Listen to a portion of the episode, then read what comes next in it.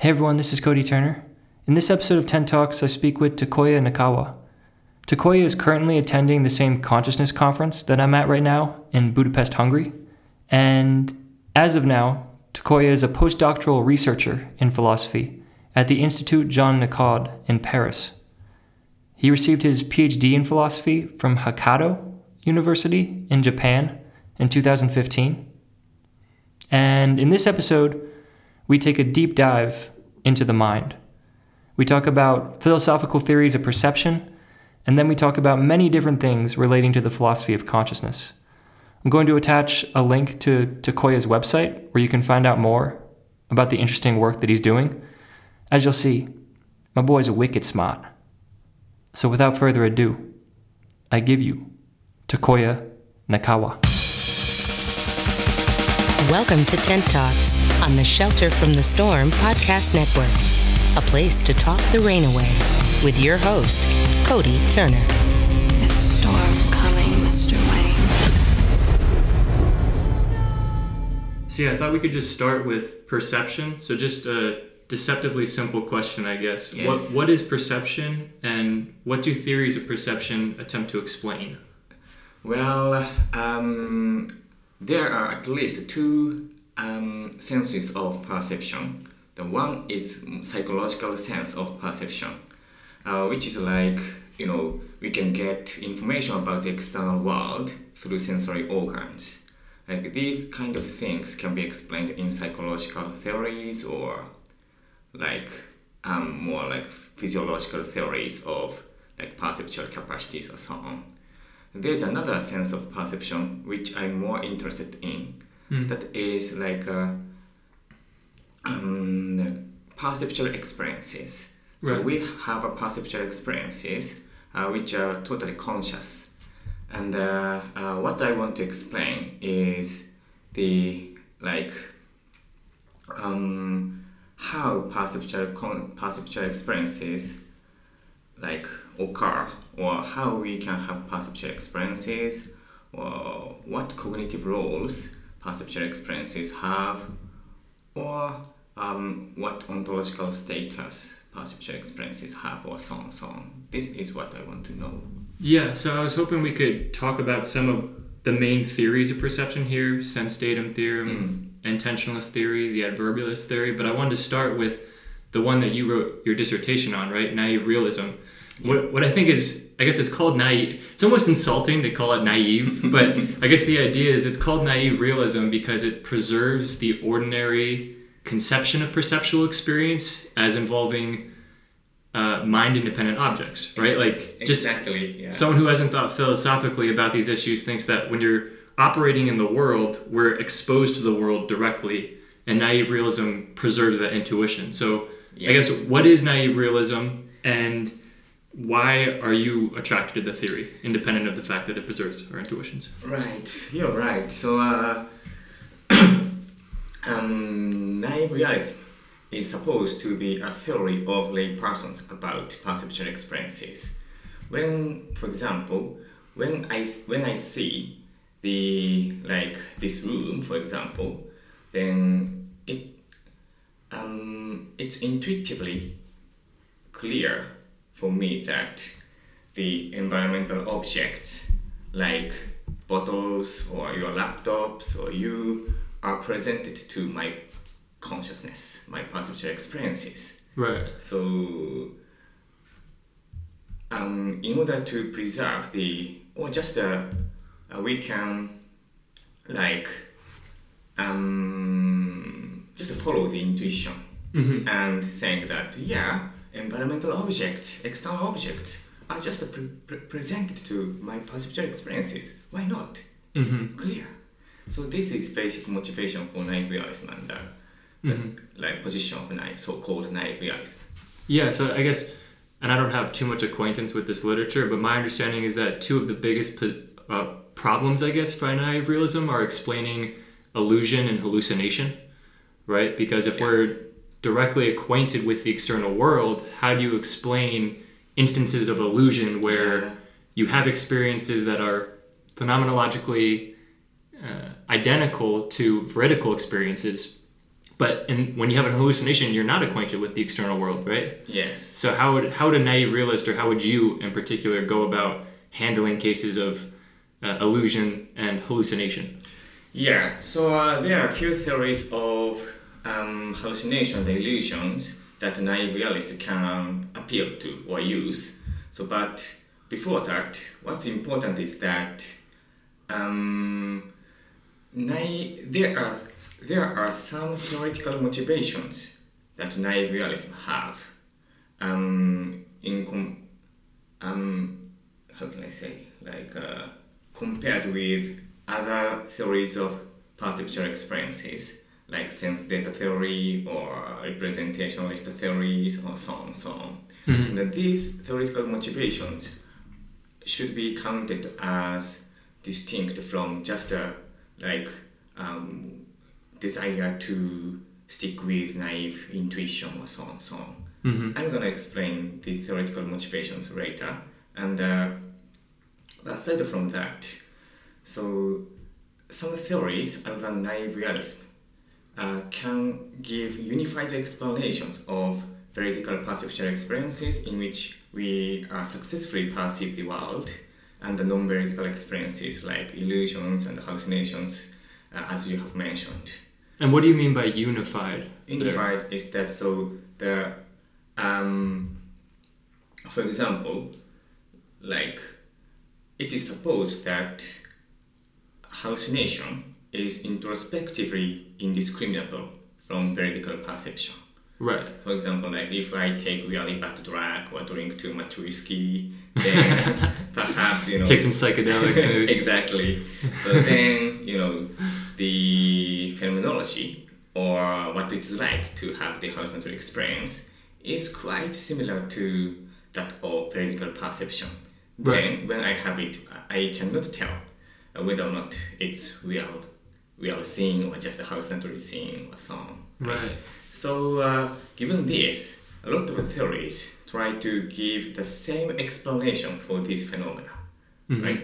So, if we take sense data theory, then it says that, like, what it is like to successfully see environmental objects uh, can be explained in terms of the uh, acquaintance or kind of relation to sense data Right. which are like uh, sensible qualities like redness or squareness. And the same, exp- same explanation is, suppo- is supposed to be applied to the uh, what it is like to have hallucination.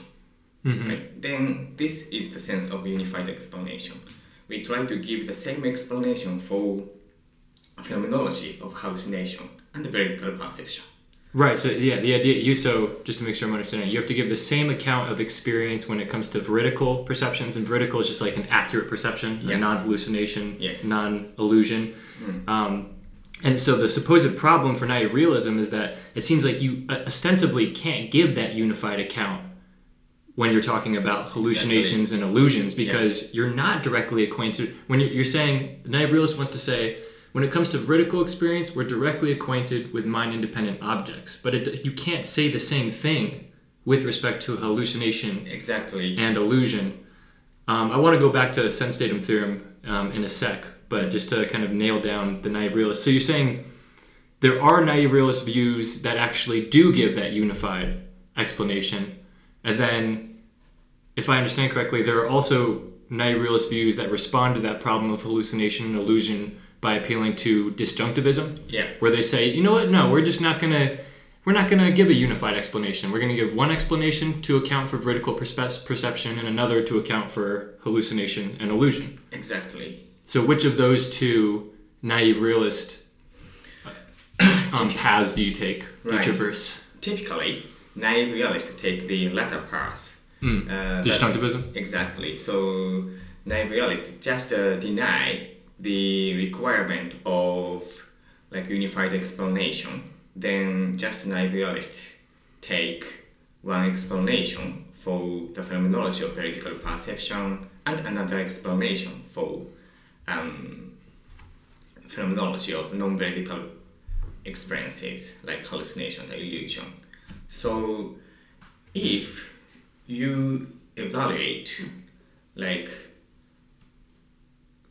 um, theoretical unity as an explanatory virtue, then you are more attracted to non-naive realist theories like representationalism, sense data theories. Right. So, but if you want to preserve our naive intuition about phenomenology of our ordinary experiences, Yeah. then naive realism is more attracted for you. So that's a kind of a motivational like, choice point. So you pre- so is it fair to say that you value preserving pre-theoretical intuitions over considerations of theoretical unity?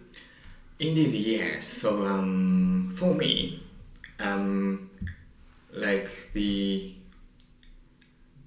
um, how can I say like uh, um, the fact that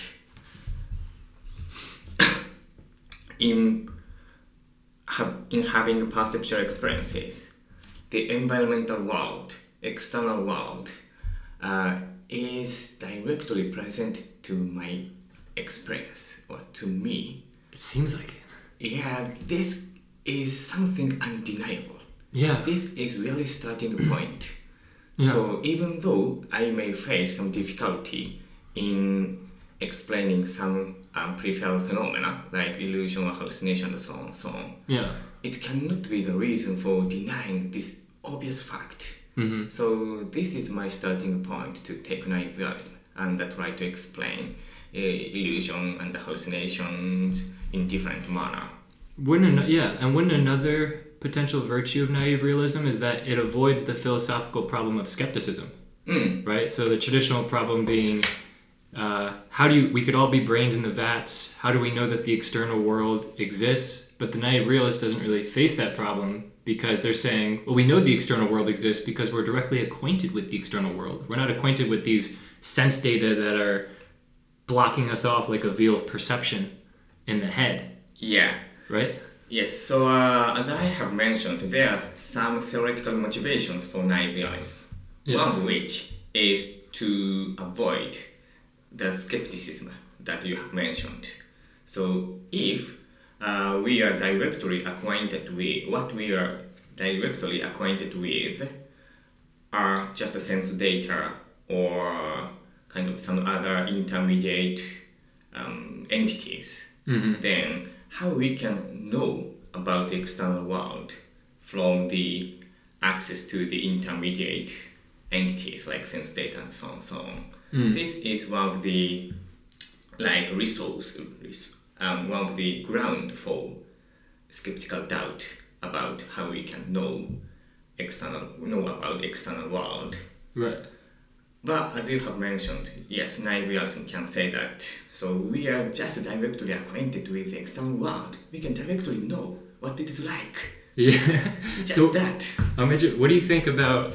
I briefly mentioned that uh, I'm kind of have an affinity towards panpsychism, but what do you think about Berkeley's idealism? Because my understanding of that is that's also a response to the problem of skepticism. Because he says Yeah. another way to avoid the problem of skepticism is to say, yeah, it's not that we're directly acquainted with the external world like the naive realist wants to say, Yeah. but there is no external world. external objects are just just hear me out. External objects are just bundles of perception Right. right? So it's ultimately, and I hope you know we'll talk about the metaphysics of consciousness perhaps later, but ultimately it's a uh, prioritizing mind over matter as opposed to matter over mind. Right. So uh, I think idealism is coherent position. So if you if we take idealism like Berkeley's position, like we can in a very peculiar way avoid skepticism about the external world. Right? There's no external world. we don't have to care. Just bundles of perception. Exactly. But so the reason, the motivational reason why I don't take the view is that if idealism is true, hmm. it seems to me that it leads to a solipsist, um, solipsistic theory or solipsism. That so I Define uh, what solipsism is, just for the viewers like. Uh, or Um, listeners. yeah, the view I have in my mind is that so mm, um, I cannot get out from my phenomenal experiences, Hmm. then it means that I cannot meet other subjects, Hmm. other persons who can have conscious experiences like me. Can never directly get into their consciousness and experience what it's like to be them. Um, sorry, could you say that again? Isn't that just what you're saying? That you can never you're you can never escape the confines of your own consciousness. So Yeah. I infer that you're conscious based upon the fact that you behave like me and you have an, a brain like I do, but I can never actually get inside your head to know whether you're actually conscious. Uh, no, uh, what I want to say is something more. Oh, okay. So, if idealism is true, Yeah. so uh, everything I can experience is just a like mind dependent entities, Mm-hmm. like dependent on my mind, right? So, in some sense, all I can experience is something I produce, right. my brain pro- produce, right? Then, if, but if I cannot get out from the experiences that my brain or I by myself produce, then I cannot meet other persons or other subjects Oh, who can also have conscious experiences. Right. So, in that sense, um, um, if idealism is true, I'm very alone. I swear to God, I'm conscious too, man. I'm here with you. yeah, but if you are my Uh huh. Projection. yeah my projection, In your dream? yeah, my image or something I produce, dream character. right? Yeah. So yeah, that's exactly what I'm very much worried about. Yeah. If you are something my brain or I produce, Right. I cannot meet other persons in my through my experiences. So the worry is that idealism collapses into solipsism, and again, where solipsism is just the view that your mind is the only mind that exists, and ultimately, you are the only thing that exists. There is no external world. There are no other minds. There's just your mind. But aren't there? I would say that quickly. Aren't there forms of idealism that don't collapse into solipsism? Like Berkeley, for instance, he wants to say that you know, because like one one problem with idealism is okay, you're saying that to be is to be perceived. Yeah. There are no unperceived objects. So what mm. happens when I look away, and I'm not looking at that tree? Does Yeah. that tree just stop existing? Yeah. And Berkeley, to preserve object continuity, mm-hmm. wants to say that no, actually everything's existing in the mind of God. So Yeah. it's not an individual. It doesn't collapse into that individual solipsistic view. Hmm. It's just we're all existing in the mind of God, or you could go like a pantheistic route and say that God is the universe or something like that. Yeah. And and perhaps you could preserve the existence of other minds within that framework of idealism. But I, I don't know. We don't have to get too far. Yeah, we can move on. um, that's that's interesting though. But again, I, pr- I promise you, I'm conscious. I'm conscious. Thank you very much. It, it, it makes me feel better. You know, oh, I'm not alone. That's exactly what a zombie would say. so that indeed, it, it's real. You know, like uh, first of all, when I was an undergraduate student, yeah. I was very much attracted to idealism. Mm. So because it seems to me true, it seemed to me true. hmm Um, you know, like, uh, however, if it's true, yeah, as I said, you know, I can be the only person who has a very, very special status Yeah. in this world. I am the only one, like, cent- how can I say, like, uh, always I'm a center of this phenomenal world. Right. And in the phenomenal world, there is no other center. Yeah. Then it means that I'm very alone, special, kind of center of the world. There, there's an old solipsist joke. It's I'm a solipsist and you should be one too. yeah. Anyway, Let's start a solipsist club. Yeah, I, I really don't like that sort of picture. Oh, so yeah. I want to escape from that. Yeah. Then finally, I get at naive realism, Right. the, which is also kind of, you know, it seems to me it's also true, can be true, and the preserving all of the intuitions about perceptual experiences, Yeah. and it does not lead to the solipsistic picture that I'm only the center of this phenomenal world. Yeah, just that. Yeah. So yeah, I thought we could now just quickly distinguish naive realism from the other kind of most popular views of perception that are the main competitors. So you already briefly mentioned one, the sense datum theorem, right? Mhm. So the idea there is just that you're not directly acquainted with the external world. There's like you're directly acquainted with sense data, and these are kind of images in the mind that stand in between the subject and the external world. Is that the basic idea? Um, there are a lot of different um, philosophical characterizations of sense data, but one conception of sense data is that um, sensible and mind-dependent entities. So, uh, the according to the conception of sense data, uh, sense data theory is that uh, in having perceptual experiences, we are aware of like sensible, mind-dependent entities Right. which are different from the external objects. Yeah, not the object itself. Yeah. Right.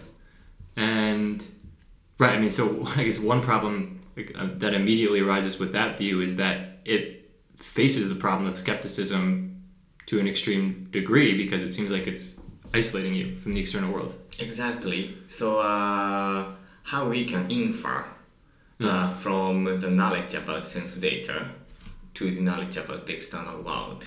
Right. Uh, this is a real big epistemological problem which has been pos- posited to the sense data theorists. Right. Yeah. So what about the intentionalist theory of perception? Right. So, uh, like um, as I have said about sense data theories, there are a lot of different characterizations of intentionalism or representationalism. But the basic idea is that um, the phenomenology of perceptual experiences uh, are identical to or grounded in the content of perceptual experiences, intentional content of perceptual experiences. This is the basic idea.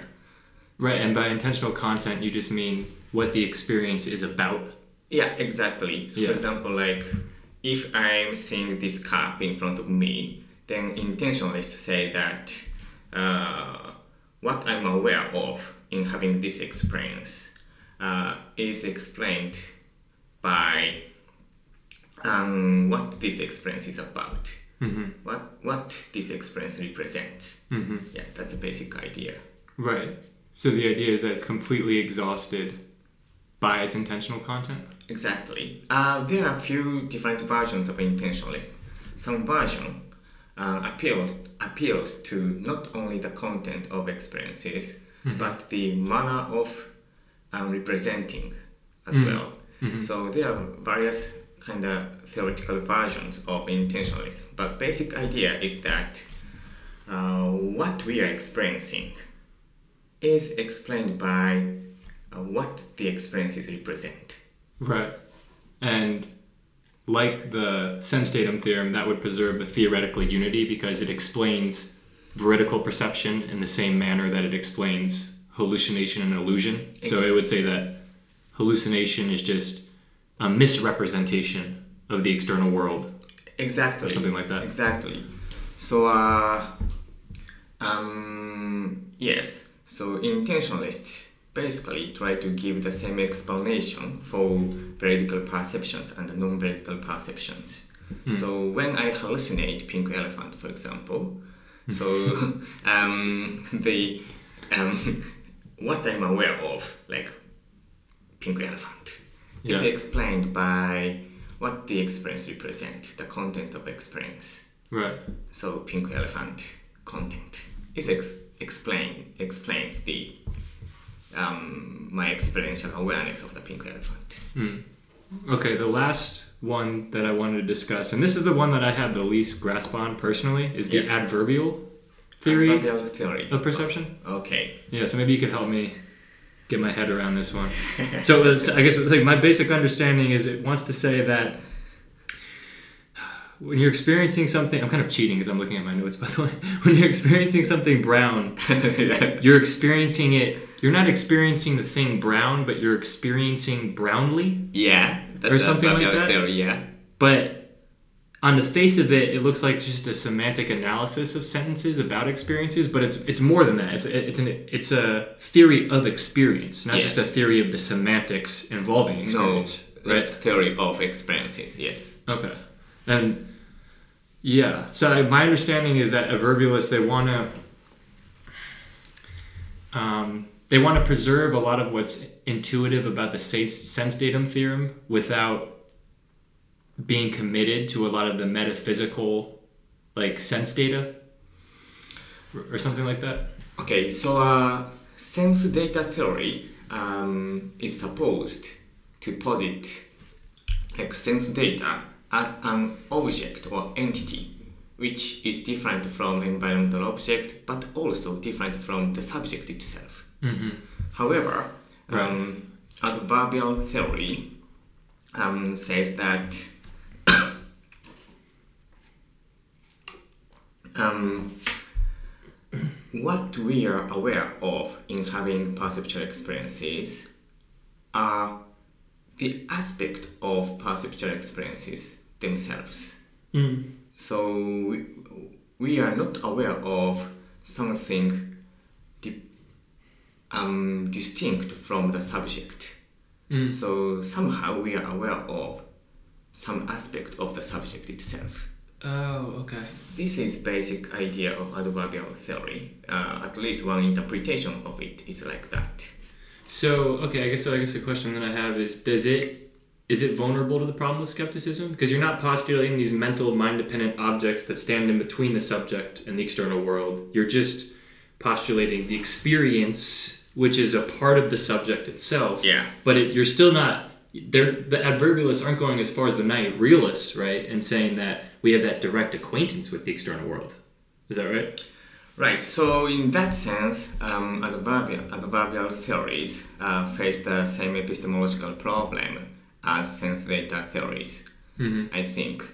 Uh, because, you know, if we accept the epistemological principle that uh, what we can directly know through perceptual experiences is what we are aware of, then uh, it follows that adverbial theories cannot say that we can directly know about the external world through perceptual experiences. Because according to the theory what we can aware of, what we can be aware of in having perceptual experiences are only aspects of um, subjects, like phenomenal aspects of the subject itself. So how we can get access to the external world, this problem remains, I think. Yeah, one, uh, in just doing some research on this last night, one interesting objection, which I thought might be worth bringing up from Frank Jackson to the adverbial theory, is he says so if someone's experiencing a brown square and a green triangle, the adverbialist wants I don't know if this is Now I got The yeah. adverbi- you know, the, the adverbialist wants to say that they're going to construe that as you're you're experiencing brownly and squarely and triangularly. So you're kind of construing that as a kind of long conjunction, but that conjunction is indis- it can't discriminate between that experience of a brown square and a green tri- triangle and another experience of a brown triangle and a green square. Yeah. That conjunction can't discriminate between those two experiences. So I guess the worry is that the adverbial theory is indeterminate between experiences to some respect. Is that Yeah, so uh, that is one famous objection to adverbial theories. And uh, I don't know how adverbial theorists want to answer the objection. That's simply because I'm not an adverbial theorist. yeah, you don't have to. That's not your burden to bear. yeah so, so yeah then i don't posit you know any yeah, i cannot give any plausible answers from adverbial theorist side to the mm-hmm. objection but one interesting interpretation of adverbial theory is that it can be identified with qualia theories in consciousness uh, in the metaphysics of consciousness so, um, you know, the phenomenology, how can I say, like, uh, um, phenomenology of conscious experiences Yeah. are identified with like intrinsic properties of the experiences according to qualia theory. Right. So adverbial ad, ad, adverbial theories seem to be committed to the um, theory in this interpretation, right? Then it's it becomes more understandable, and we can easily understand what the theory says or means. Right. So, for example, like if my experience is constituted by red qualia, according to qualia theories, then the same fact can be described according to adverbial theorist, theorist as like I experience redly. Right. So, and I guess depending on your stance about the metaphysics of consciousness, that could either be a feature of the theory or a, a bug. But that might be a good transition now to kind of turn towards consciousness and discuss that explicitly. Um, so, in one of the abstracts for a paper that you have coming out that you sent me, um, I thought you just, in a really clear way, divided up the conceptual landscape with respect to different questions that research can, researchers can ask about consciousness. Yeah. And so I thought first you could just briefly describe each question, and then I wanted to kind of hone in on the conceptual question, the ontological, and the phenomenological, and talk a little bit about those. Yeah, okay. So uh, I have tried to make a map of consciousness research. Hmm. So the map consists of questions and approaches. And then I distinguish between five different kinds of questions about consciousness. The first is conceptual, the second is phenomenological, and the third is epistemological, and the fourth is ontological, and the mm-hmm. fifth is axiological. Right. So, yeah. okay, so let's start with the conceptual. So, what is the conceptual question about consciousness? Yeah, and the conceptual question about consciousness is how should we characterize the concept of consciousness? This is the conceptual question about consciousness. Right. How do we Yeah. define it? Define or characterize, or yeah, that's it. Right. So then you you distinguish between, and I I think this will be a good segue into the illusionism stuff, um, which I want to talk about because I'm an anti-illusionist guy. Uh, you are illusionist. no, no, no. I'm anti-illusionist. I, I think I'm- anti-illusionist. yeah, yeah, yeah. So, uh, um, well, first you, you distinguish between two possible approaches to the conceptual question. So, Yeah. what are those approaches? So our first approach is so-called example-based characterization. So in order to characterize or define the concept of consciousness, we can first like collect examples of conscious states, right? Okay, this perceptual experience is conscious state. Hmm. How about um, having thought? Maybe some thoughts are conscious states. For example, if I think about like the whiskey bar I have visited yesterday, then the thought is one of the conscious states, right? Hmm. In this way, we can collect various examples of conscious experiences or conscious states. Mm-hmm. Then, by referring to the bunch of examples of conscious states, we hmm. can define what is consciousness or what is, you know, conscious experiences. Okay, so yeah, you pinpoint things that are definitely instantiations of consciousness, and then you say, what do they have in common, or something like that. Exactly. So, you know, consciousness is something in common between these all, all of the examples. So in this way, we don't have to uh, give any description of the essence of consciousness or uh, like a kind of fundamental feature of consciousness without giving any explanation of essence or fundamental features of consciousness.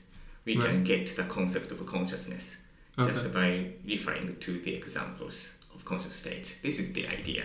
Right. So then you just mentioned essence. That's the the other approach would be giving a more universal definition of consciousness from the start. Yes, exactly. The second approach is so-called essence-based characterization, uh, which is that you know uh, we can characterize consciousness, the term of consciousness.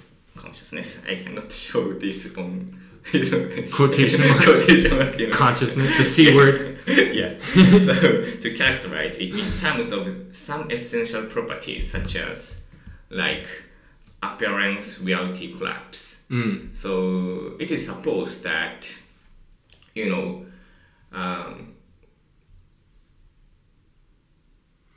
how can I say like uh, when I have conscious experiences, Mm-hmm. It appears to me that I have conscious experiences, Right. but you know it's impossible uh, the appearance uh, for the appearance to be wrong. Right. If it seems to me or it appears to me that I have some kind of conscious experiences, Yes. then I have that kind of conscious experiences. Uh, this is so called like appearance reality collapse, which is supposed to be one essential character of conscious experiences.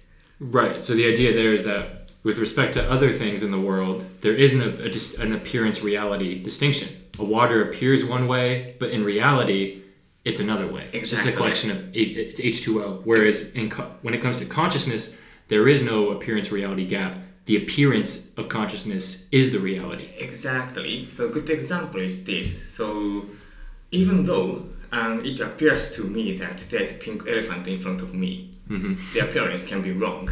Right. It's just a hallucinatory, possibly. Mm-hmm. However, in the case of conscious experiences, if it seems to me or it appears to me that I have a conscious experience of pink elephant, Right. then I have a conscious experience of pink elephant. Right.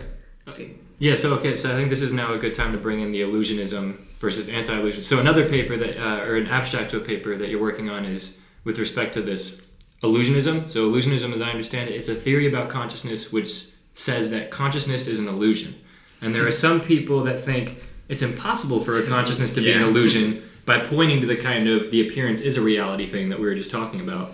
And there are other people like Keith Frankish. I think he's one of the main players here um, who think that no, consciousness can be an illusion. And in the paper, to my understanding, you're kind of working out the debate between these two. So just to put my cards on the table here, Yes. the the way I'm understanding consciousness, I understand. I use this the what it's like locution from Thomas Nagel. Mm-hmm. So something's conscious if and only if there's something it's like to be that thing from the first person point of view. Yeah. And yeah, I, I think that illusionism is incoherent because of the appearance reality thing that we were just talking about. You can be, you know, going back to skepticism, you can be skeptical about the existence of the external world, about the existence of other minds, about the past, even about the self, right? Like when Descartes says cogito ergo sum, I think therefore I am, I think he's smuggling in the I. I think it's, it's more, uh, you know, he's smuggling in it. It's more, um, there are thoughts, therefore something exists because you can think you're think you can think you're skiing and not be skiing, but you can't think you're thinking and not be thinking. So Yeah. yeah, my, that's my perspective. There, there, there certainly seems to be an appearance of the external world or a seeming, even if the external world doesn't actually exist and we're just brains in the bat in a vat. And that appearance is what I'm calling consciousness. Right. So you can say that it's an illusion, but then you're just proving the reality of consciousness from my perspective. Yeah. Do are you do you share that, or are you on the Keith Frankish side of things? you are taking really un- sorry. You are taking really anti-illusionist side. Oh, yeah. Right? A lot of philosophers uh, cannot understand the position of illusionism itself because phenomenal consciousness is something that you know um, seems to be impossible to doubt, right? So it seems to us, many philosophers, that we cannot doubt the existence of phenomenal consciousness because it's here. I'm having it. Right. How can I doubt this? because there is this, you know. Yeah. Yeah. You So- get it. yeah, but you But, know, so um, um, indeed there are a few like sober philosophers Hmm. who really doubt the existence of phenomenal consciousness. So how can it be possible? And uh, the one more another more interesting question is that how such a fundamental debate uh, can occur between sober philosophers, right? Yeah. Philosophers are supposed to be very intellectual and uh, clever and uh, logical and so on so on. Clearly defining their terms. Yeah, but you know, like uh, one side, like anti-illusionist Right. says that, "Are you serious? It's impossible. Clearly impossible. Yeah. Um, phenomenal consciousness is there. It's nonsense to doubt it." Yeah. But the other side says that, "No, no, it can can be doubted. Right. So we can doubt the phenomenon itself. So how such a fundamental debate happens?" Yeah. This is really interesting issue for me. That's why I, I'm writing the paper. Right. So, my analysis of the debate is that uh, the fundamental disagreement consists in how to define the term phenomenal consciousness. Mm. So, as you have mentioned, phenomenal consciousness is defined in terms of the locution of what it is like. Yeah. So my ex- uh, my mental state has uh, oh sorry. So I have a how can I say? Okay. Um, my mental state is phenomenally conscious if and only if uh, my mental state has what it is like.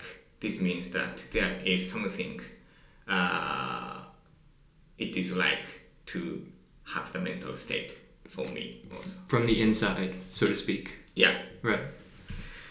However, the locution of what it is like uh, itself is um, ambiguous and vague. So what it means or so, right? Right. So uh, Yeah, I've come into contact with some philosophers who they it just that phrasing doesn't really work for them. They'll say, "Oh, what it's like? You mean what is it similar to?" or something like that. And I'm like, "No, that's not what I mean." yeah, exactly. But they just can't. They can't for whatever reason. They don't. It, the phrase doesn't work for them in terms of getting them onto the property we're tracking here. Exactly. So there are two different analysis analysis of the locution of what it is like. One is that it is just a technical notion. Only philosophers, trained philosophers, can understand what it means. Yeah. So that it's not totally, it's not at all ordinary notion. It's totally different from standard English sense of what it is like.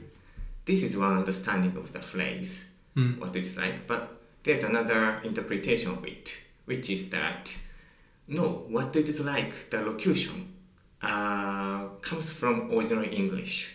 We can understand what it means by ordinary English phrase of what it is like or Right. usage of what it is like stuff.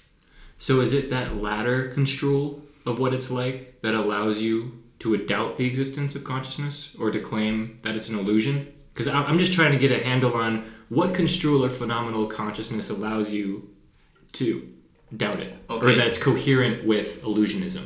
Yeah, in my opinion, uh, if we understand phenomenal consciousness in terms of what it is like locution, uh, interpreted in ordinary English, then we cannot doubt the existence of phenomenal consciousness. Uh, the question is when the, no- the existence of phenomenal consciousness can be doubted. So my answer is that if we define the term of phenomenal consciousness in terms of the following property, that is, it is distinct from physical or functional properties. If we add this condition into the definition of phenomenal consciousness, then phenomenal consciousness can be doubted because there may be no property such that it is distinct from physical or functional properties. Oh, I see. So yeah, some philosophers will just den- define it in an anti-physicalist manner from the get-go, and then say, okay, well, if that's your concept of it, that can be doubted because consciousness is in reality just a physical phenomenon. Hmm. Okay. So then, okay, so your conclusion is that this disagreement between illusionism and anti-illusionism is ultimately a semantic disagreement. Um, kind of meta-conceptual disagreement. I'm not sure, but my, what I mean is that so my first conclusion is that illusionists implicitly or explicitly define the term of phenomenal consciousness in terms of uh, the condition, the special pro. Uh, how can I say? In terms, sorry. You- Um, illusionists try to define implicitly or explicitly the notion of phenomenal consciousness in terms of the condition that phenomenal consciousness is ontologically distinct from any physical or functional properties. Right. And uh, but anti-illusionists like you Yeah. do not define the term phenomenal consciousness in the same way. Right. They do not understand phenomenal consciousness as conceptually involving the condition that it um, must be distinct from physical or functional properties. I see. I see. So that is the fundamental disagreement. And then the real dispute is whether or not we should define phenomenal consciousness in terms of the condition that it must be ah. distinct from physical or functional properties. Okay. So which definition is better or how we should define the phenomenal consciousness? I see. So that's a real debate I think. Yeah, and so I think that's a good segue into the ontological question Mhm. about consciousness, right? So you define the conceptual one. So what is, just for the listeners who aren't acquainted with all this weird terminology, what is the ontological question about consciousness? Yeah, so ontological question is that so how is consciousness located in the world? And this is the basic ontological question, but it can be divided into two sub questions. The first question is that uh, what relation holds between consciousness and the physical world, in particular our brain? Mind body problem, Yeah, as is classically referred yes, to. Exactly. The second question is so-called extension question. That is, uh, what or who has consciousness? Okay, so yeah, how many animals have conscious or ants consciousness? Where's the dividing line? Maybe if you're panpsychist, everything's conscious. exactly, exactly. So you know, yeah, that's a question. Yes. Yeah, okay, so uh, just quickly on the mind body problem, I was just wondering, I want to get your perspective on the hard problem of consciousness. So, in a few words, the hard problem, the idea is that consciousness resists a naturalistic, physicalistic explanation in a way that other phenomenon don't, right? So, one way of framing it would be yeah, so we, we've discovered all these correlations between brain states and phenomenal states. So if a certain area of the brain lights up, there's a corresponding red percept, for example. Yeah. But we haven't discovered anything in the character that has the character of explanations, explaining how dull physical matter gives rise to the phenomenology of consciousness. And it seems conceivable that all of these brain processes just to, and I know you know all of this. I'm just doing this for the listeners. Um, that all these brain processes take place in the dark, in the absence of any consciousness. So some people think that this, because of that, consciousness is a, like categorically different than other natural phenomenon. It can't be explained in the same way. Mm-hmm. What, what's your basic perspective on the hard problem? Okay. So um, the question like uh, make me uh, going back to naive realism stuff. Hmm. So I'm naive realist. So um, that, in my opinion, uh, phenomenal consciousness is extended to the physical world. So the phenomenal consciousness overlaps with the physical world. Ah, So, for example, if uh, well, no, um, when I'm seeing you, my phenomenal consciousness is grounded in the whole physical process between you and me. So maybe like some light is reflected from your body into my retina, retina, and then uh, causing my brain activities. Right there is such a physical process between us, and uh, my phenomenal consciousness is not only grounded in my brain, but also grounded in the whole process. okay. So in that sense, my phenomenal consciousness is extended to external world, including you. So, so I finally take kind of dual aspect theory of the metaphysics of consciousness. So, if I describe um, the process between you, like uh, in physical terms or like uh, objective terms, then um, this process is described as a kind of physical process, including some theories of light or including some theories of brain or so on. So, Yeah. But if I try to describe this process in subjective terms or consciousness terms, uh, I can say that I'm conscious of you, or you know, I have a perceptual exp- conscious perceptual experience, which are constituted by partially constituted by you, or so on, so on. These, Okay. yeah, these are two the same processes, but described in different ways. Right. Okay. So yeah. So two questions. So dual is one clarificatory. Is dual aspect theory often construed as a kind of dualism?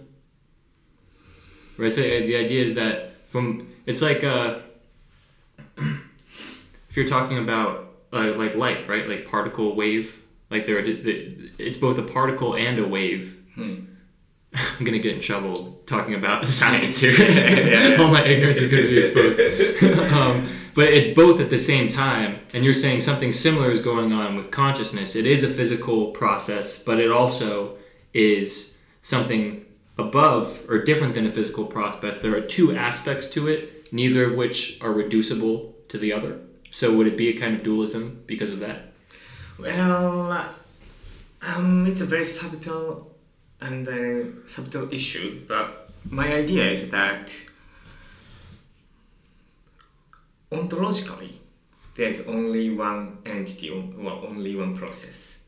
However, you know, what what is dual is the way of description, ways of description. So we can describe it in subjective terms, Mm. then we can characterize the process as kind of conscious process or Mhm. kind of you know conscious experiences. But if I try to describe it in physical terms, we can characterize it some physical process. So perhaps it may lead to property dualism Okay. right? So the same process can have di- two distinct properties. One is conscious properties, which are consciously accessible. The Yeah. other is physical properties, which can be investigated in physical science or so on, so. Yeah. But I'm not sure. What I'm explicitly committed to is the view that there's only one process ontologically, Yeah. but it can be described in different ma- manners. I see. Oh, um, so I just feel obligated for the listeners who might be a little lost. So just broadly speaking, physicalism is the idea that consciousness is nothing over and above the brain. It's a physical property, like Mhm. other thing, like other.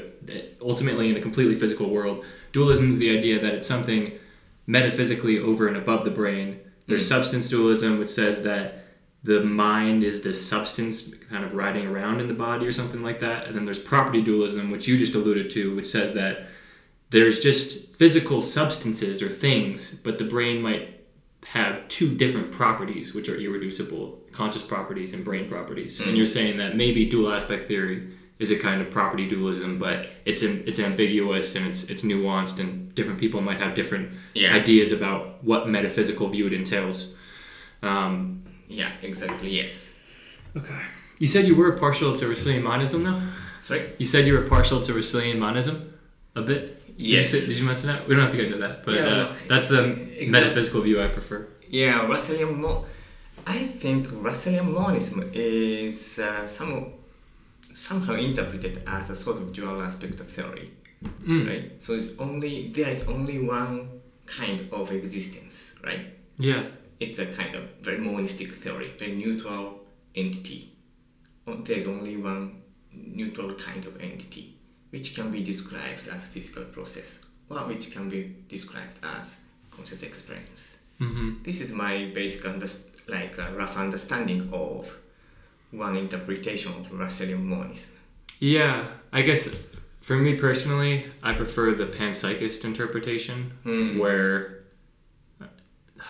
Okay, so I guess just since we're stumbled onto this topic, Russellian monism, the idea is that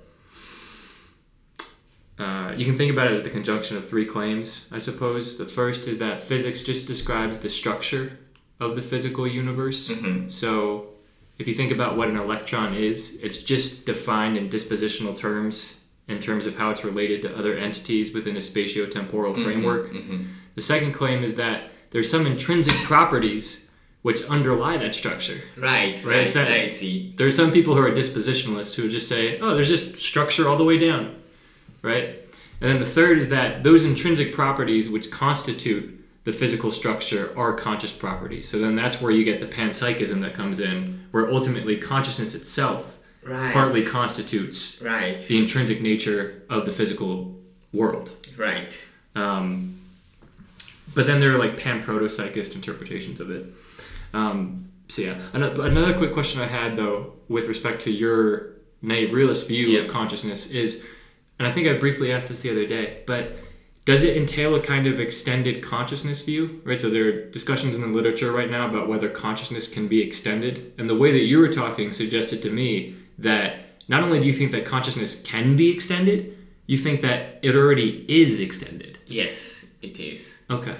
So, um, you know, So it's not just in the head or in the skull. exactly, it's a controversial, but many of naive realists are committed to the view that consciousness, mainly perceptual consciousness, is actually extended to the external world.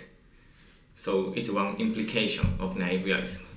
But it's not a necessary feature of naive realists. Are there some naive realists which, which who would deny the extended consciousness hypothesis?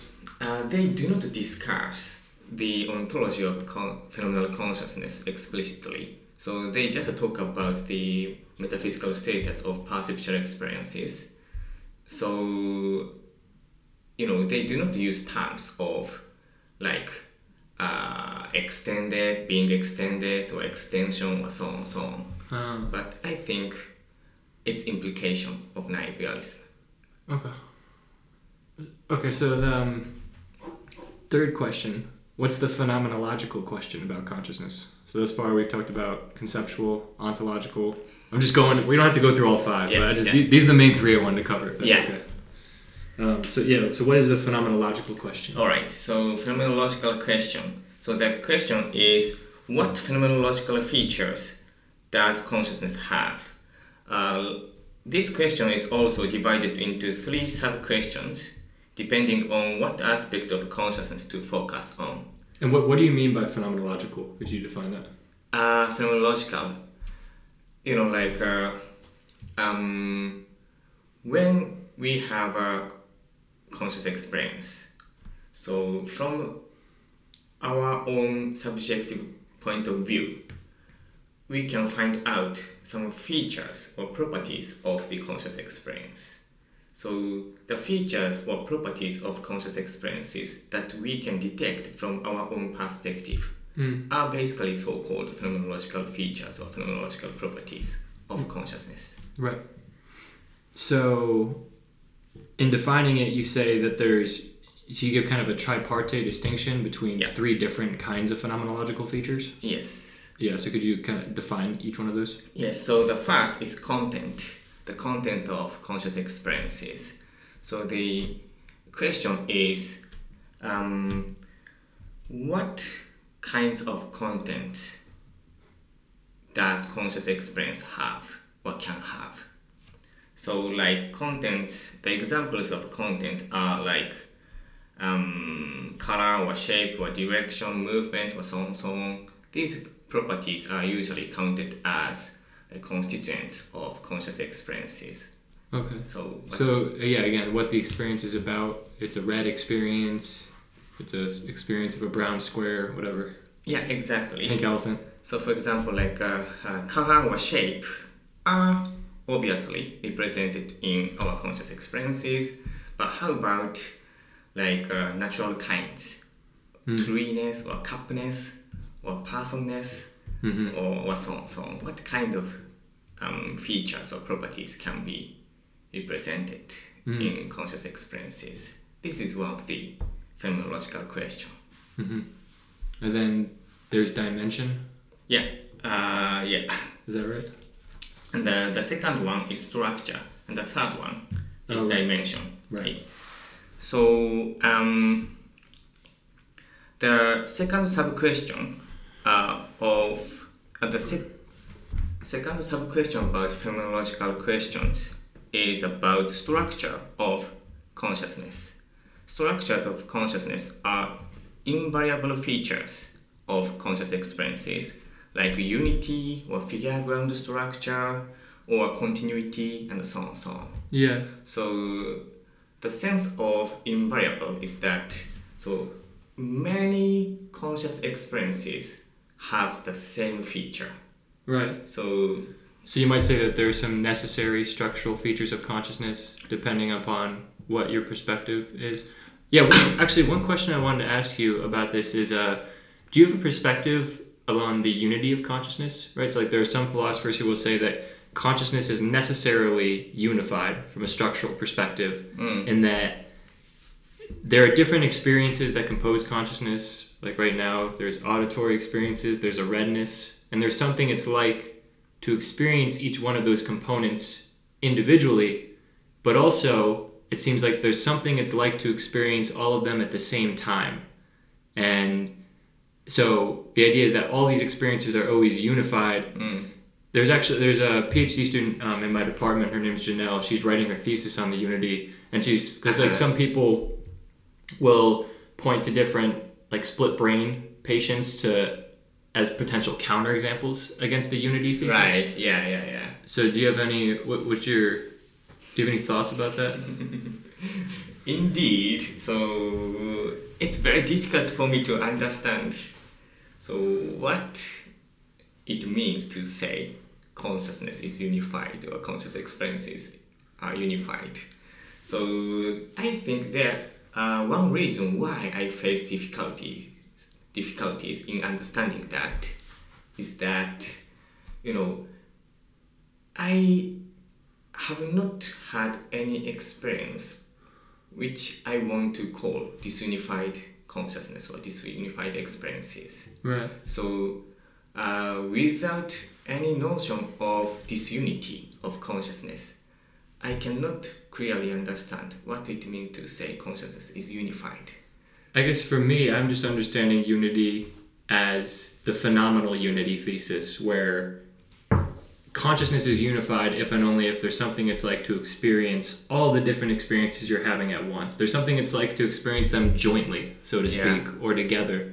And I'm interested, like, I have my own reasons for being interested in it because I think that if you deny the unity thesis, it might be easier to make headway on the combination problem for panpsychism Ah, now I see. Yeah. um, where yeah, the idea there is okay. If you're panpsychist, you think that consciousness inhabits the fundamental level of reality. How do you get a bunch of these little conscious quirks or something like that to add up to a human consciousness? Um, if consciousness experiences are necessarily unified, it ostensibly seems harder to see how they could combine.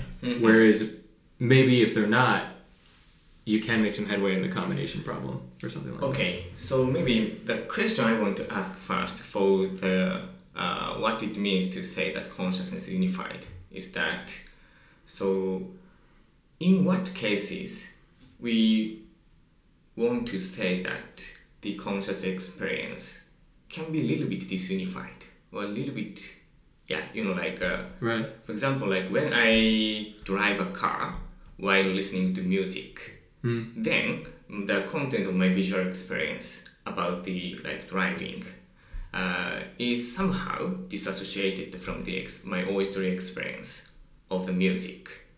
Is this the case in which we want to call it uh, my conscious experience is a little bit disunified or not? Uh, for me, I would- I would be tempted to resist that. So that's kind of like an absent-minded driving example. Yeah. I'm tempted to interpret cases like that as being cases of what Ned Block calls phenomenological overflow, where consciousness in that case, right, you're driving home and you don't even know how you got home because you're so in tune with the music and you weren't even For paying attention to the road. Yeah. Um, I want to say that your consciousness outstrips attention in that case, Yeah. but there still is an overall what its likeness to the entire experience, despite the fact that there's this rupture between, despite the fact that the, the experience um, overflows attention, right? Your the attentional spotlight is directed on, on a particular aspect of the experience, but there's still what its likeness to the whole experience. But that's a controversial position. Right, but so my, maybe my point is that so how about this? You know, you attend to visual experiences half, but the half of your attention is directed at the music, Mm. right? Mhm. So kind of your attention is like distributed to two different kinds of experiences, visual and auditory, but Yeah. the same amount, like five percent on visual experience, and uh, no, sorry, fifty percent on visual experiences, other fifty percent on auditory experiences. Mhm.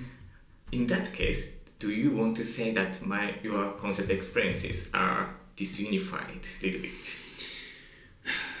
I'd still be tempted to say no, but I, I don't know. I think I'm just a really bad multitasker. So I might have trouble uh, getting myself into that phenomenological state via introspection. But Um, yeah, okay. Anyway, my point is Yeah. that if we model the disuni- disunity of consciousness by referring to this example, Yeah. then I can understand what it means to say consciousness is unified.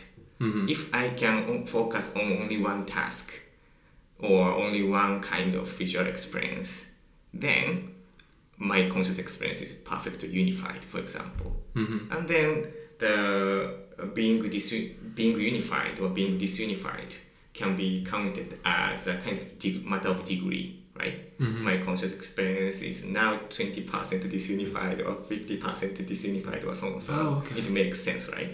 So, but if we do not model like the unity of consciousness in this way, then in what sense you want to uh, characterize the unity of consciousness itself?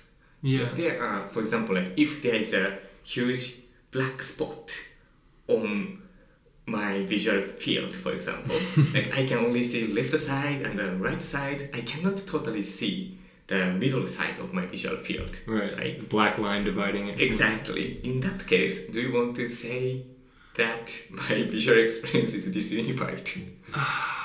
No, I, I don't know. So, so I feel like uh, you know that kind of closely associates maybe with the split brain phenomenon because in my reading of it, that's one of the main phenomenons that people will point to. They're like, look, this is a case of disunified consciousness where it seems like there's one subject who is kind of experiencing a split in their perception Hmm. in the way that you're suggesting, or maybe even even more extreme way than you're suggesting. It sounds like, but I think one thing that's ambiguous there with the split brain case, split brain patients is you could ask whether there's even one subject anymore, right? So is there one disunified subject, or are there now two subjects within a single brain, each of which is respectively unified? Exactly, exactly. So, um, if I understand the unity of consciousness by saying that if there's only one subject there, then the consciousness is unified. If you characterize unity of consciousness in terms of the number of subject, then I can understand what you mean. Mm-hmm. And then if there are two subjects in the split brain case, then the consciousness is disunified. But there's only one subject in even in split brain case, then consciousness is still unified. Yeah. So this is one of the underst- one way of the understandings of split brain case and the debate over over debate over um, unity of consciousness. Right. But still, I think there are a lot of different understanding of unity of consciousness, even focusing only on phenomenal unity. So I feel like still like con- debate is a little bit ambiguous, Yeah. uh, particularly about how we can characterize the phenomenal unity of consciousness. Yeah. I wish we could all just agree on definitions. Everyone has their own different ways of defining things, and it just makes makes Yeah. everything so much complicated. Yeah.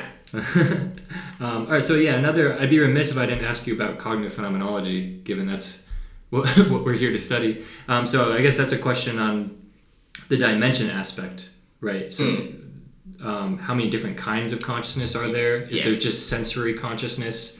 We're right now at a conference where the topic of the conference is cognitive phenomenology. A lot of the philosophers are here thinking that there's some kind of conscious uh, thought, um, Yeah. phenomenally conscious thought that outstrips sensory consciousness. Yeah. So, yeah, I was wondering what what is your basic position on cognitive phenomenology if you have That's difficult. So uh, the reason why I attended this summer school is to know what position I want to take. so I haven't yet decided my position about that, but basically I'm very sympathetic to the Charles Siewert um, attitude to this issue. So it seems to me that he do not too much focus on theoretical distinctions about phenom- cognitive phenomenology.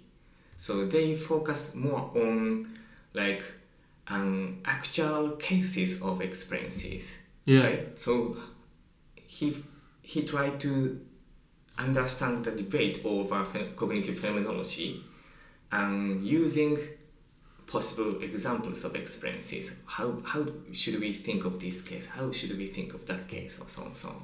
Right.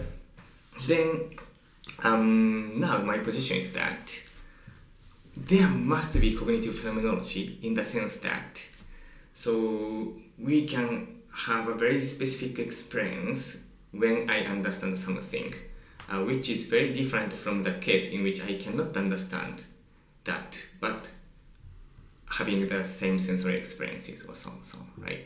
So, for example, like when I listen to some Chinese speech, then if I don't know any Chinese words, so my I cannot understand the Chinese speech, right? Right. So in comparison with the experience, if I know much about Chinese and uh, if I can understand the Chinese speech, my experience radically changes. And it seems like the only way to account for that phenomenal difference is by appealing to some sui generis cognitive phenomenology. No, the point is that uh-huh. Charles do not engage in that sort of debate. Oh yeah, okay, okay. So that I just what I want to say here is that I'm really committed to the view that so there is so-called phenomenology of understanding, yeah. which must be distinct from just the sensory experiences of the speech. Yeah. But uh, I do not want to commit myself to the debate over whether or not it's sui generis or can be like uh, um, reducibly explained in terms of other kinds of phenomenology. Okay. So, yeah. So uh, I guess, um, just to clarify a little bit. So, there are philosophers.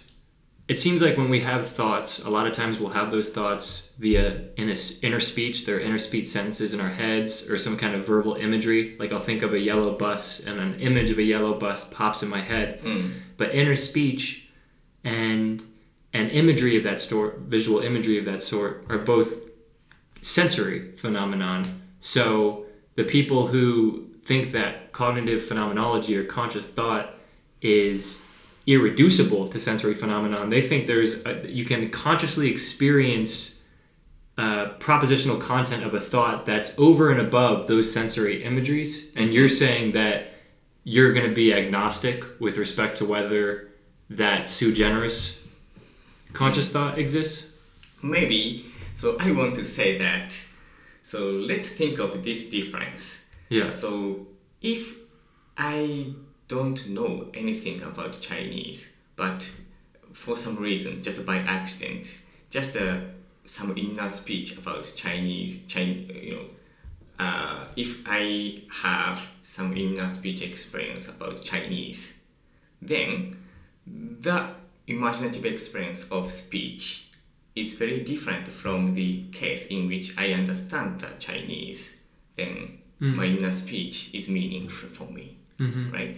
So my point is that if we really focus on ordinary experiences, we cannot um, um, disassociate purely sensory phenomenology from the ordinary sensory phenomenology.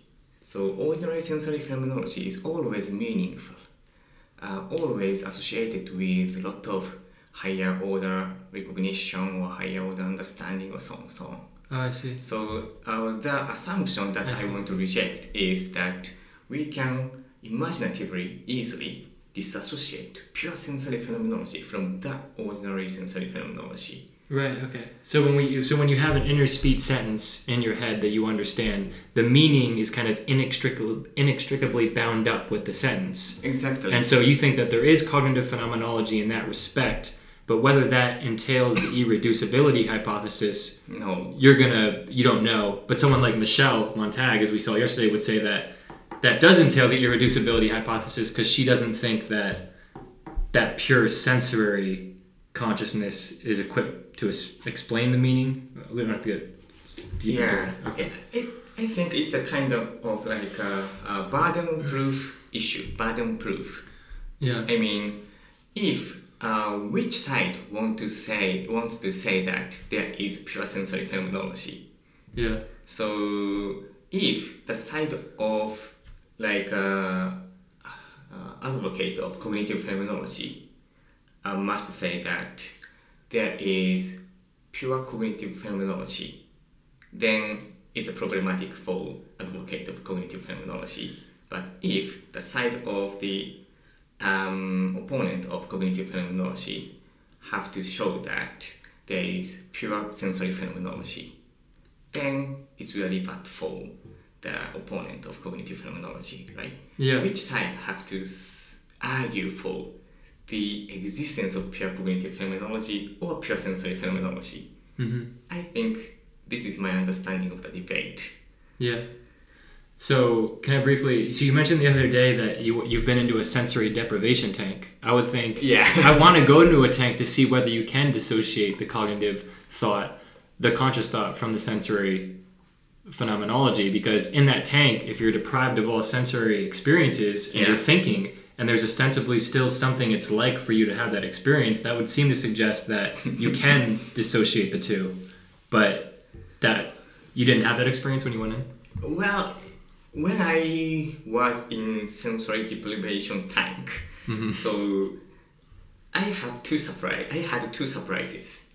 The one is that so my attention are really focused on bodily sensations, Oh, like yeah, pumping of my heart or my very very small muscle muscle moving or so on so on.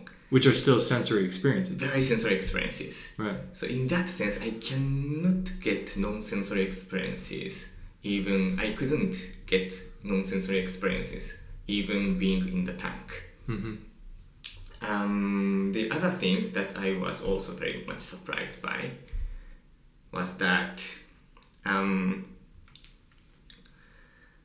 uh, this is a bit irrelevant to this talk, but you know, like uh, um, I totally lost the sense of time. Oh yeah, I remember you mentioned that to me. Yeah, I totally, yeah. so- Time was quicker, you said, right? yeah, uh, times uh, was felt like like flowing quickly. Yeah. So it was very surprise for me because you know I didn't have nothing to do in the tank, just Yeah. a mental wandering, or mind wandering, or so on, so on, right? Right. But still, you know, the time was felt flowing very quickly. Why? That's a Yeah. really interesting issue. Well, yeah, I would intuitively think, if you were to ask me, that the opposite would be the case because you don't have that sensory stimuli that kind of can capture your attention and you can get lost in. Mm-hmm. So, yeah, if you were to ask me, I, th- would th- I would have thought that time, if anything, would seem to be longer. But- Yeah. So, but if uh, if moving back on the uh, original issue about cognitive phenomenology, Yeah. um, even when uh, I was in the tank, so you know, of course, I had a lot of imaginative experiences. Like I, I made a lot of inner speech in the tank.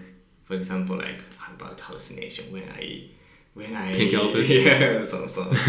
so, but all of the inner speeches were like kind of uh, associated with kind of understanding of the language. Mm. In that sense, you know, I do not say that my experiences while I had being uh, that I had while being in the tank can show the existence of pure cognitive phenomenology, Right. neither a pure sensory phenomenology. So everything I, every experience that I had while being in tank in the tank, were kind of like um, non-pure phenomenology, like a kind of mixed of cognitive and sensory phenomenology. Yeah. And again, I just I'm, I'm scared that we're using so many terms. People who aren't familiar with the literature might be getting lost. But by conscious thought, we just mean a what its likeness to thinking that transcends any sensory imagery that's associated with thinking Mm. or something like that. And also, I feel like some people who are listening might be asking, well, who cares whether thought is conscious? just to say one thing on that, right? Why They're like, why- cares? Yeah, they're like, why are they going? Um, it it is insofar as you care about philosophy or consciousness. There are theories of co- one reason is that there are theories of consciousness which explain consciousness in solely sensory terms. Like Jesse Prinz has mm-hmm. this intermediate level theory of consciousness where consciousness is explained solely in terms of intermediate level perception, mm-hmm. or Michael Tye's view where he thinks I forget the whole thing. He thinks Yeah. that consciousness is poised, non-conceptual content, or mm-hmm. something like that. So, if there is this existence of conscious thought, it would falsify many popular theories of consciousness, which try to explain consciousness in purely sensory terms. Mhm. Yeah. So I think there is another motivation for dealing with this issue, like cognitive, cognitive phenomenology, or what what how many kinds of um, phenomenology there are in our conscious experiences, which is related to like artificial consciousness or AI's consciousness, Oh yeah. right? That's the stuff I love. Yeah. So it's juicy. for example, like if uh, there is only one kind of phenomenology, which is sensory phenomenology, then in, in order for artificial intelligence or robot to have consciousness, they must have sensory capacities. Yeah. But if there is another kind of phenomenology, for example, cognitive phenomenology, which is associated to only with like cognitive capacities, Mm. then it seems to be possible for AI or robot to have consciousness only with you know cognitive capacities to think or imagine. Right. Right. This is a big difference. So the issues over how how many kinds of phenomenology there are in our conscious experiences is related to uh, how can we how we can make conscious robot or like artificial consciousness. Yeah, yeah. So two things. I'm actually writing a paper on this topic right now. Two things. The first is if you're gonna, so there you would have to not only be committed to an irreducible to say that you could have conscious AI independent of building any sensory mechanisms into it. You would only you would have to say not only that cognitive phenomenology is irreducible, but also that it can be instantiated independent of any sensory phenomenology, Yes. which seem to be two different claims. To say hmm. that it's not only irreducible but independent is a stronger claim. Right. Um, because you there, I think there are some people like Joe Levine who think that yeah, no, it is irreducible, but you it's still you still need that sensory manifold for it to be instantiated hmm. on, Okay. or something like that.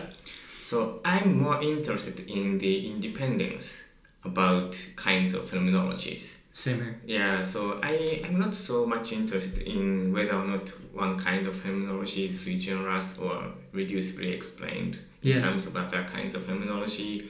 Uh, if the, this issue is dealt with independently from independence issue. Yeah. So what I'm interested in is whether or not one kind of phenomenal, phenomenal experience can occur independently from other kinds of Yeah. phenomenal experiences. This is really interesting issue. I think so too.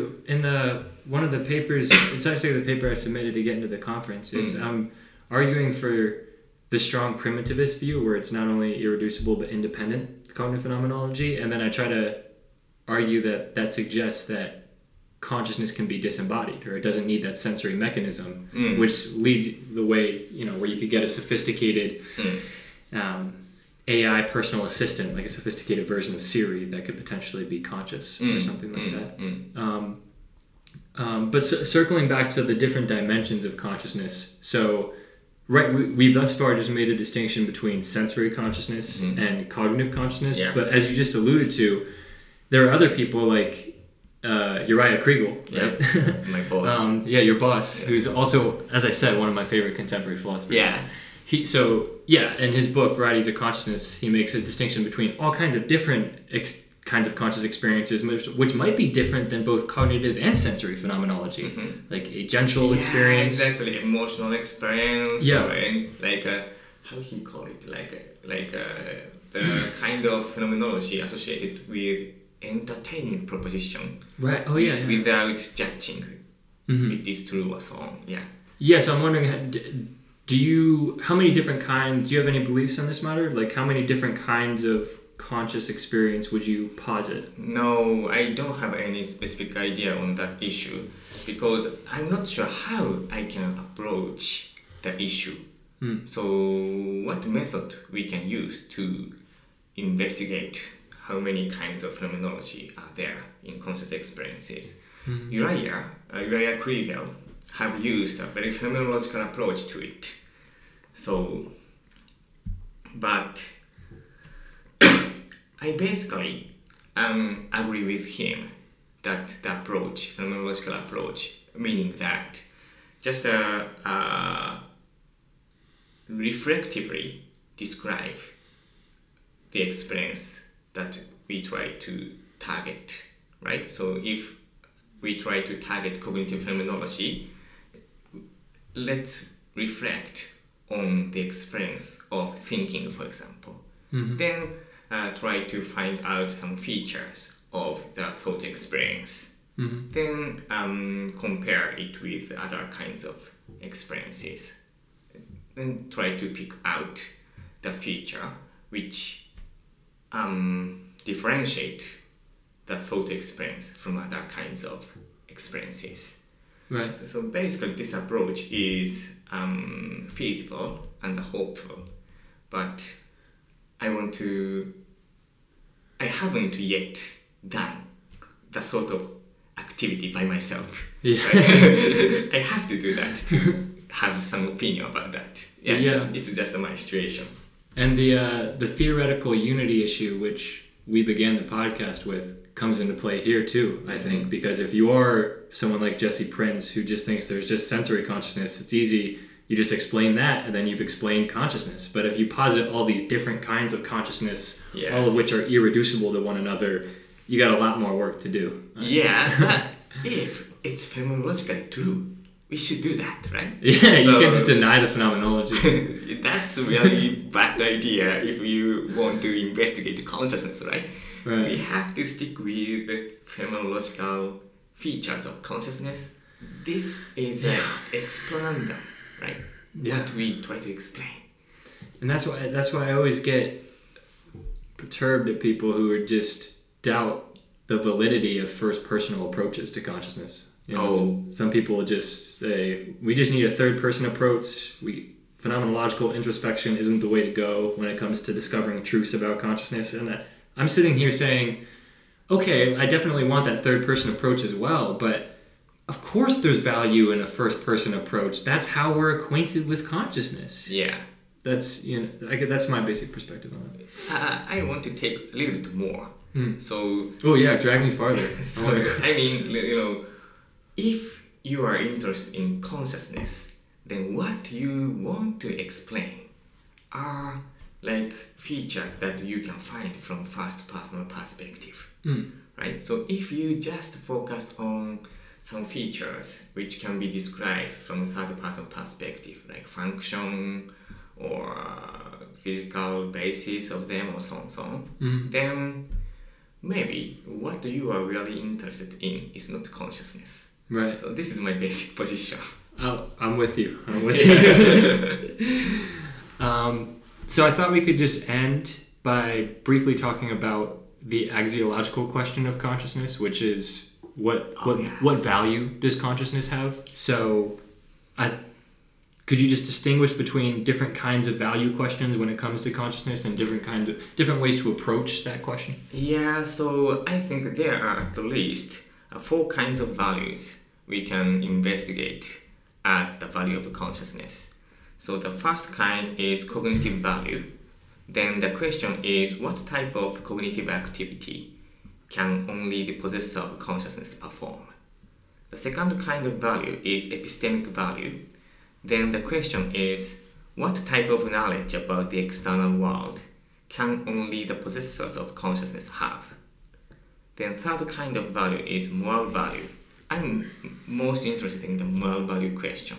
Yeah. That is, what type of moral status can only the possessors of consciousness have? Yeah. Then fourth one, which is the most like uh, difficult to understand, and uh, but anyway, the fourth kind of value is aesthetic value. Aesthetic value. The question is, what type of aesthetic value can only the possessors of consciousness have? Mm-hmm. Right. So if there are two, like, um, entities which are very similar in appearance, Mhm. right? So one is just a figure, the another is just a, for example, real person, right? Right. So perhaps the position of consciousness makes the person to be more beautiful or to have some very specific aesthetic properties that the other figure cannot have. this is basic idea, but I don't know how to it makes sense not. No, I, I would agree with that. Um, so I, I guess again, laying my cards on the table, and especially with respect to the moral value question, but it's my intuition that consciousness is, in some sense, the nexus of all value. So if I were to just snap my fingers right now and get rid of all consciousness, all conscious beings in the universe, there would be no morality anymore. Morality would morality would, so to speak, go out the window with consciousness, and perhaps all other kinds of value as well. Hmm. Are you? Do you agree with that, or what's your perspective with respect to the moral value question? Um, I think we briefly discussed this the other day. Like, Yeah. I do not think that all of the values will distinguish, uh, disappear if every conscious creatures disappear. Hmm. But you know, um, there are few kinds of value. no, please give me time. That's really big question. no, it is. Sorry. That's, that's interesting. So, uh, Well- just- Yeah, yeah, yeah. But so, like, one thing that you said the other day, which I thought was intriguing, just as you're thinking, um, you mentioned that, okay, well, even if all sentient beings or conscious beings were eliminated from the universe, maybe the environment or the earth would, in some objective sense, still have value. It would still matter whether the earth exists, even if there was no one there to experience the environment. Hmm. Okay, so um, mm, my intuition about the value, moral value related to consciousness is that um, just suppose that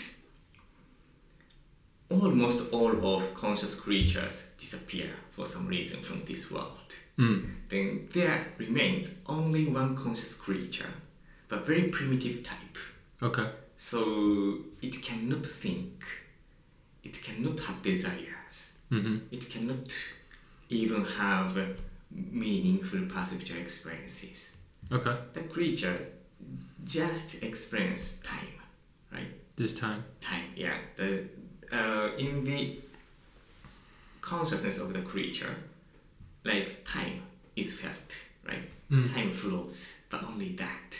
Right. So even in that case, oh, and suppose further that there are a lot of intellectual entities or creatures which do not have consciousness, right? Like robot, zombie robot, right? Yep. So in that sort of world, that very poor conscious creature has moral status, like not to be eliminated, right? Mm. The conscious creature should not be eliminated to or killed. Yeah. So then the intellectual creatures surround, uh, surrounding him or her, uh, who, which, I mean, So the zombie type intellectual creatures have the duty Hmm. to protect the very poor conscious creature. so The super intelligent, non conscious AIs have to protect the primitive sentient being. Yeah, exactly. So because this is my intuition, but Yeah. that creature is very special. No, I, I share that intuition. I'm with you. I'm on board. Yeah, yeah, and uh, that creature has some kind of very supreme value or absolute value.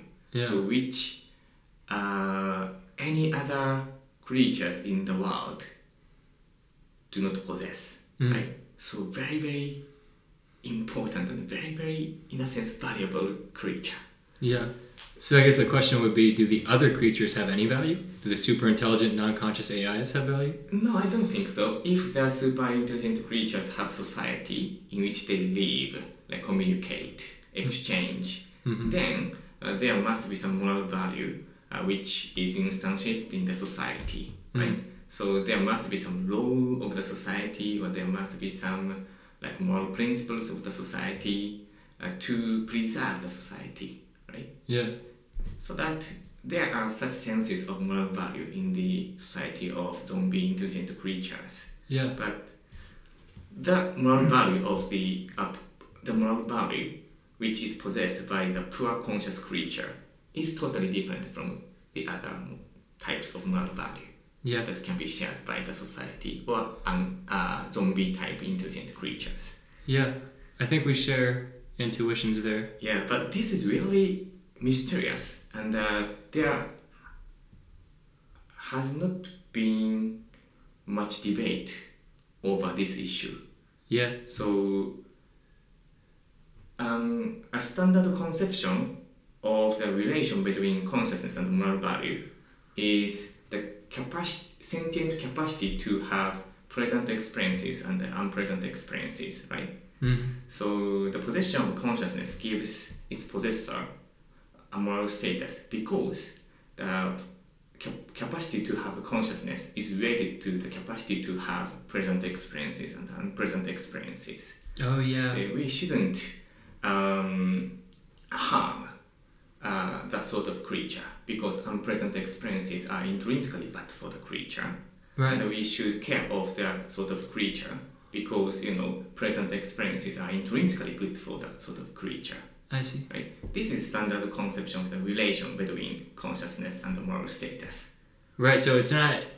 Its morality is grounded in consciousness, but it's not consciousness per se. It's in the capacity to suffer and have pleasant experiences. And the idea is that you only get that capacity with consciousness. exactly and of course like present present experiences or unpleasant experiences are conscious experiences right Right. So in that case, uh, in this sense, the capacity to suffer or capacity to like to be how can I say to have pleasure Yeah.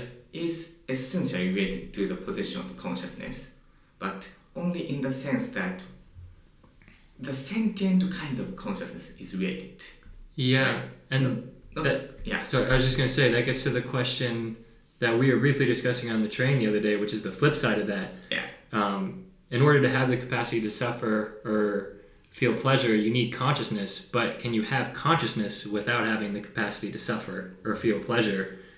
Um, I would argue no, but I think that's because I've been partially indoctrinated by Buddhists, and their whole thing is like life is suffering and consciousness is suffering. right, that's very interesting idea, right? So uh, every conscious being, uh, regardless of whether how it's sophisticated, Yeah. every conscious being can suffer. And, I don't, but I don't know. Maybe yeah, I don't know. But it's an inter- it's an interesting question, and I mean, who knows? Perhaps that thought experiment of there being a universe devoid of consciousness, while conceivable, is impossible if panpsychism is true because consciousness is infused with the universe. yeah. So um, one related interesting issue is that, like, the value, moral value of consciousness, can be grounded in the hard problem of consciousness, Mm. right? So just as uh, remember again the possible world in which there is only one conscious, pure conscious creature, which can only have time consciousness, Mhm. and are surrounded by being surrounded by a lot of un- zombie type intelligent creatures. Right. So, but you know, like the reason why the pure conscious creature has excellent value is that the existence of the consciousness is very mysterious. Why it is possible for the creature to have a consciousness Yeah. in such a way that it is grounded in like some kind of machinery or like brain-like structure or so on, so on, right? Just dull matter. Yeah, that's a. This creature is very special, very mysterious. How the kind of structure gives rise to the position of consciousness? Wow, it's wow, right? Kind of oh or wow type of reaction to the existence of consciousness in this creature grounds Yeah. the extremely excellent value of this creature. And and I think maybe that's a good point to end on because that's why I'm so attracted to consciousness studies. It's the most you know, people would say like, "Oh, that's a cool like abstract thing to study." And I'm like, Mhm. "What are you talking about? It's the most familiar thing in the world Yeah. and the most mysterious thing in the world. Yeah. How are we conscious? What is this? Well, you know, what's going on?" So, yeah, I, I relate to that fundamental mystery. but um yeah, so like, Yeah. maybe let's end there. Thanks for doing this, man. I appreciate it. Thank, thank you very much.